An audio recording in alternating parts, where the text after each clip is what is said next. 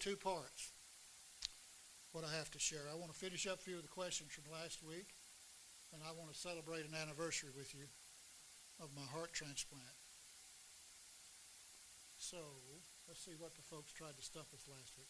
Those of you who weren't here, I asked folks to create an idea, a question, and write it on a blue piece of paper, and I put, took them up, and I've been, re- I responded to them, and we had a few left over, so I'm going to try to finish those. So don't feel left out. Some of those questions maybe some you would have written.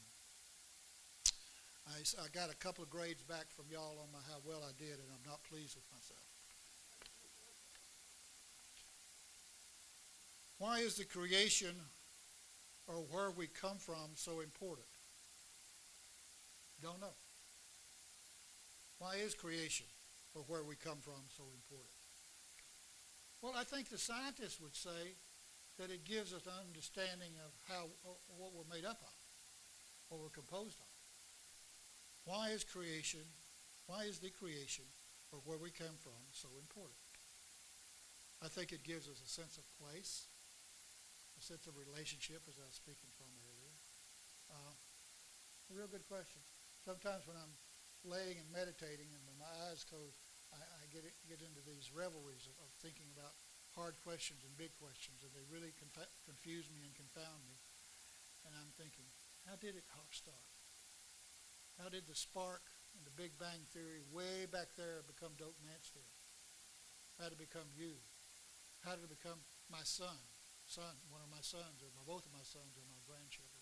How does that all process happen? Not sure I know or if I'm capable of understanding it all, but I know it happened. And I know that there's a connection between it all. And every one of us are a part of that impulse, that energy, that process. Okay. What are some UU spiritual practices that we can embrace? Lots of people like yoga, Tai Chi, poetry, reading, silent meditation, long walks. I like silence a lot. Peggy complains because I don't talk enough. But it's always running. What is the spiritual practice for? To find some kind of peace, I think, and some type of centering in ourselves, that we're at ease. We're, we're not anxious. We're not uh, running high speed. We're, we're, we're uh, in a comfortable, safe, secure place that's without a lot of effort or a lot of struggle. So there are an awful lot of wonderful opportunities.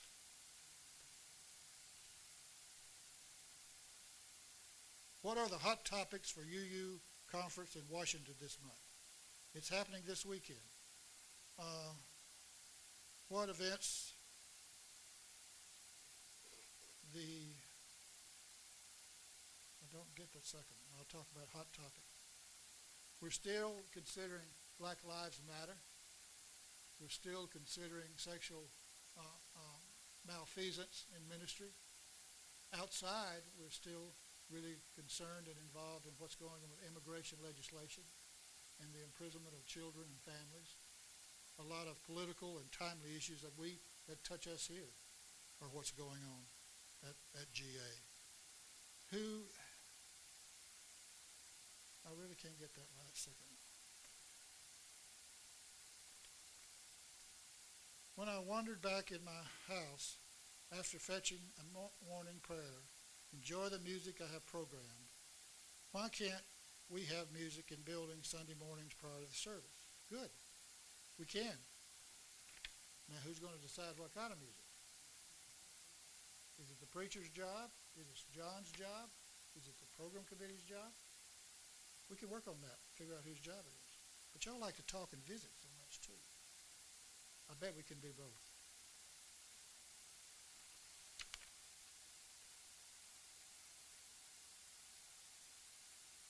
How did socially conservative religious movements come to do- dominate the American public consciousness in the late 20th century? And how can progressive religious groups reclaim that legacy that it had pushing for positive social achievements uh, moving forward? Women's rights, civil rights, education, labor rights, are all helped by, yes, by a, a support of religious progressives. You want my theory, I'll give you my theory. In 1945, we demonstrated that we had created through our science and our know-how the ability to destroy the world with the atomic and hydrogen bombs that would come later. I feel like that knowledge somehow impacted the consciousness and the knowledge of, of, of human beings that were in touch, whatever that means. So all that was sacred, all that was secure, all that was knowledgeable at that moment just became, became uh, uh, worthless. We were out here with a toy in the universe that we had control over, that no God, no Savior was going to interfere with. Now, what do we do that? If you, if you assume that there is a natural human consciousness that impacts the whole of creation, I, I assume that. I, I think there's a commonality, there's a connection, there's a relatedness that goes through life. We can't understand it all, but it has influence how we behave, how the organism works, how the DNA directs itself. Someone taught me years and years ago, life struggles for life. And if we apply that opinion in what we did in 45 with the, with the atomic bomb and the power to destroy all life, all of these great religious truths and, and securities were sort of became irrelevant, irrelevant, irrelevant. The conservative social movement, directed by so conservative Christians and conservative religions, not necessarily Christian, Islam, even Buddhism, around Hinduism, around the world is a natural reaction to that disease. Man, we got to do something. We got to tighten down. We got we got to pass all these rules. We we got to behave. We got to go back to the old safe and secure things. But pre 1945, that stuff is not going to hold for the future. But that doesn't mean we don't create the conservative movement, create the reactionary stuff, create the attempts to control the human situation in a way that our behavior is monitored like it was in the good old days. Make America great again. For who? You of color? You a woman? You poor? You Jewish? Make America great again. That's ridiculous. So my answer to this question is that once upon a time, after World War II, there was a period. What are, where's the idealism of the, of, of the United Nations? Of a world that can get along. Now we're pitched, pitched camps. Where in American policy for the last 40 years has there been a, a effort to create world peace? Where are the initiatives coming from our government that comes to the comes to the electorate and say, "I'm the peace candidate"? We're going to do. Life is scary right now. And it's a scary time on this planet. And it's a scary time for people trying to find certain answers that can, they can control their anxiety. Because we know in our hearts of hearts, I think, that it's all up to us. And I'm not sure we trust ourselves. I'm not sure we trust ourselves. People who've been to Hiroshima and uh, Nagasaki say to me it's a, a life-changing experience just to see what happened and then to go to the concentration camps in what was con- uh, uh, fascist Nazi Germany is another story. We human beings need something bigger than better than a God that's going to rescue us. We need the common stand, understanding of humanity that we're brothers and sisters given the custody of this globe, given the custody of this life, to be about tender, loving care of. And it's hard. It wears us out. We're so tired right now the whole culture of progressive and, and, and liberal conscious people who care about life, care about our kids' opportunities, care about the future, are just worn down to a frazzle. It really is fatigue of, of the soul and the spirit. And that's why we need one another, and that's why we come together to be reassured, not so much as it's going to be all right, but we're in it together. And if we're in it together, we might have the insight and the courage and the, and the vision to find ways to solve. That's the best I can do with an answer, and I'm not sure who's got the power to grade me, so I'm not going to worry about it. don't don't get let it go to my head. Why did you change from Methodist to UU? Did, did you bring anything from your former spirituality to your ministry? Second part of the question, of course I did. It's all personal. It's all personal. And I, I, have been thinking to myself in the last uh, few months, especially because I've not been at a good place emotionally and psychologically. I've just been really depressed. And it's really a struggle because I remember when I was feisty. And I'm not feisty right now. And I'm, I'm becoming aware of something that in 1976, when I responded to some kind of call, some kind of nudging, some kind of understanding in my own heart about becoming a minister, I wanted to be with people, to look at the big questions, to be supportive of one another, and to make the world better. I'm still able to do that, and I still want to do that. But it has become harder. It's become harder for all of us who've gotten older over these last 40, 50 years to see where life has journeyed. See, because one time all of us were idealists, and all of us are hoping, and all of us believe the stories. And we're finding now that I'm afraid cynicism is a very easy place to slip into. Skeptical is okay. Cynicism says you've given up. So I'm not going to be cynical. I'm going to be skeptical. Okay, that's enough of that.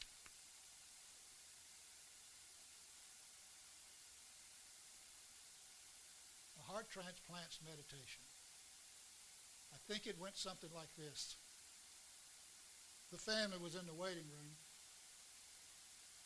The five brothers and sisters were there. And mom and dad were there. The surgeon had already left, leaving the bad news that their daughter had not made it through surgery. They'd gone for a ty- thyroid a goiter, and she just did not wake up. Surgeons, as they are in that situation, have learned from being a hospital chaplain, get out fast as they can. Because they're the, they're the crusaders against death. And when death wins, it's tough on them. So there's the family there crying and dealing with it all. And the surgeon says, I have someone I want you to talk to. It's a good escape exit for the surgeon. I'm not blaming the surgeon. Lord have mercy anyone have the conscience and the heart to go into something as important as that as dealing with a life with a, with a blade. I have someone I want you to talk to. And into that room comes an agent of the hospital. It could be a religion, it could be a nurse, it could be a, uh, someone in, with medical training. And they're the organ donation person. And what they're there for is to ask that family to donate the body of their child to those who are waiting for organs down the line. She has O negative blood. She's 32. Her health has been shaky for a lot of her life. Obesity with her thyroid malfunction. Uh, but they listen and they consult and they make a decision. And this was about June 15th, June 18th, something like that. No, it was about June 20th of 2010 in, in Baton Rouge, Louisiana. Downriver at Ochsner Hospital Medical Unit, Peggy and I were hospitalized. I was waiting for a heart transplant. What had happened uh, in the 1990s, I had a heart attack. It wasn't too, too bad. I got a splint, uh, stent, and uh, did the rehab and went back to my life. But in about six more years in 2001, six months after Peggy and I got married, I had a massive heart attack. And the diagnosis from the little county seat doctor there was that I had five years or a heart transplant. This was in 2001. I progressively got sicker, uh, them, them trying to deal with what, what you do with someone with a dying heart. Had a couple more heart, heart attacks. They sort of became regular in the emergency room, became, I knew them by first name basis uh, there in my hometown. I had a pacemaker defibrillator installed in 2005. Pretty remarkable. Peggy and I were able to go through Katrina with Ed. I was doing 18 hours a day some day, some some days, working uh, in response to Katrina hurricane in our county. We had we dealt with 2,000 volunteers and uh, 2,000 evacuees and about 900 volunteers uh, daily for six weeks during Katrina. Lived lived at, in the in the uh, Red Cross office. Peggy was directing all the business, and I was her go go go to fellow or gopher. But finally, in 2009, in the spring, the defibrillator pacemaker started hitting.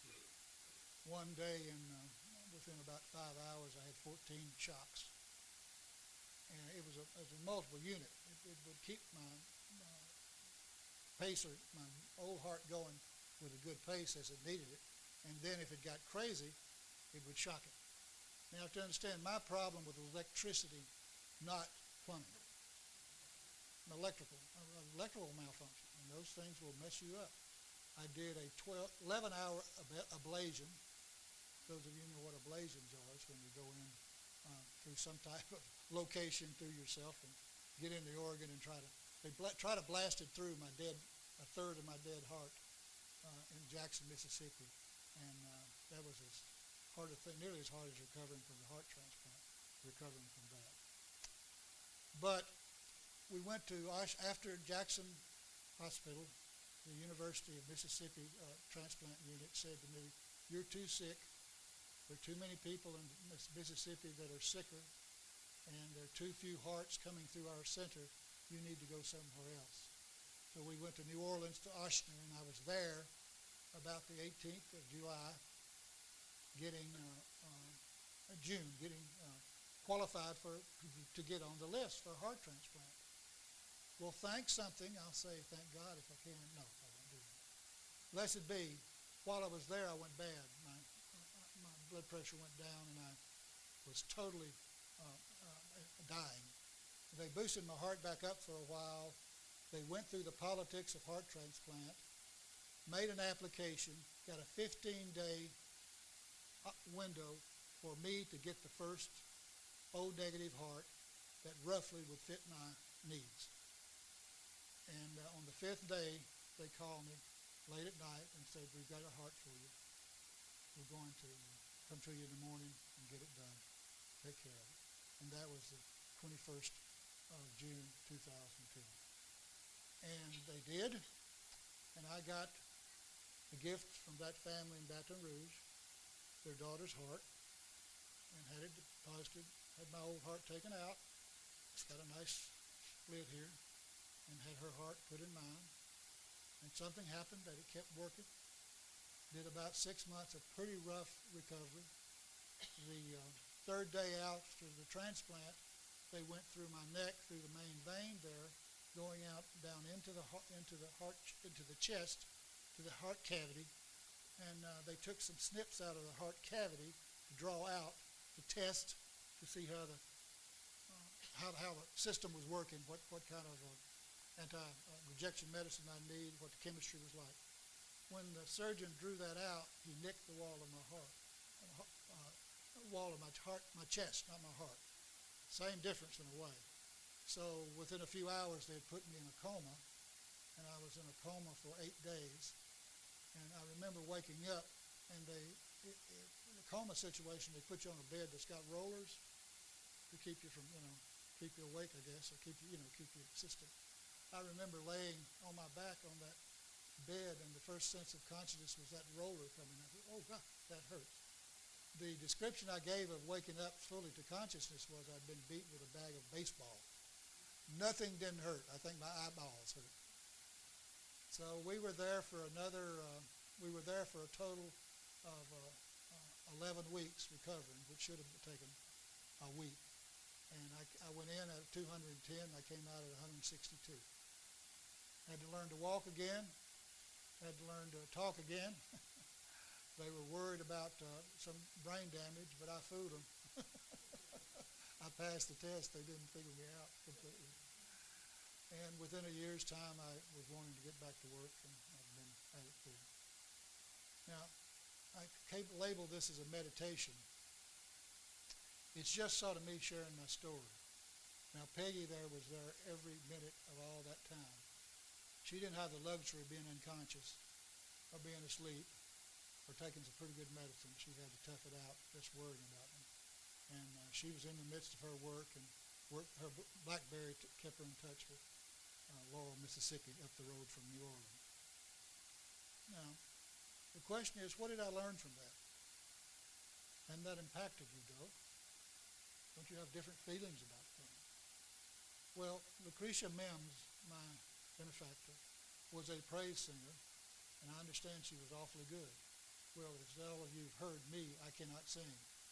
So there's no transfer of talents. But there is a transfer of life. And that family practiced their Christianity, and that family practiced their humanity without excuse, without the cover of Christianity. They just saw in their daughter at 32 an opportunity to extend and increase her life and bless and tribute tribute her. And I really appreciate that. Was there any rhyme and reason in that? Was there any manipulation of cre- creation or, or, or giving Doak a miracle? Of course not. I was very fortunate. The miracle came through the human condition, which has a science and has gone through the process of developing an ethic and a value system that says that life's important and this life that's dying and dead now can transfer life to them. What a beautiful thing that is. That's about relationships again. That's about us caring enough. And I'm just, my transplant story is just a dramatic expression of that. That's the mega thing of it. I'm not sure there's a, there's a, there's a, there's a bigger example of it. But I want to talk about that little stuff day in and day out of letting go of the judgment and trying to find forgiveness. Letting go of the criticism, well, they should have done it this way. And go, I wonder how hard that was for them to do. See, we're called to be humane people first. You know, it doesn't matter about the ideology or the way we describe God or argue about God. It's about how we regard one another and this precious life we share. The life we share. And it's a real struggle because we're in it as an individual. We're in it as this little spaceship in our body. We've got this magic of energy and muscles and electricity that make us who we are. Isn't that amazing? Isn't that amazing? But we're trying to feel at peace and at home and okay with all that is, with the creative process that we're a part of. So maybe, maybe the way we do that is that we forget we're ourselves and know that we are we with everybody else. And we have an opportunity to express that in the small ways. From the handshake to the hug to the encouragement. And anything that keeps us separate and special, anything that divides us, ideology, hate, meanness, hurt, is re- repulsive and against the nature of life, and it's evil. We're called to the good of blessing of life and sharing it with about it. And that is a holy, holy thing. It's all holy all holy now. Y'all look at that all the whole time. That's awful.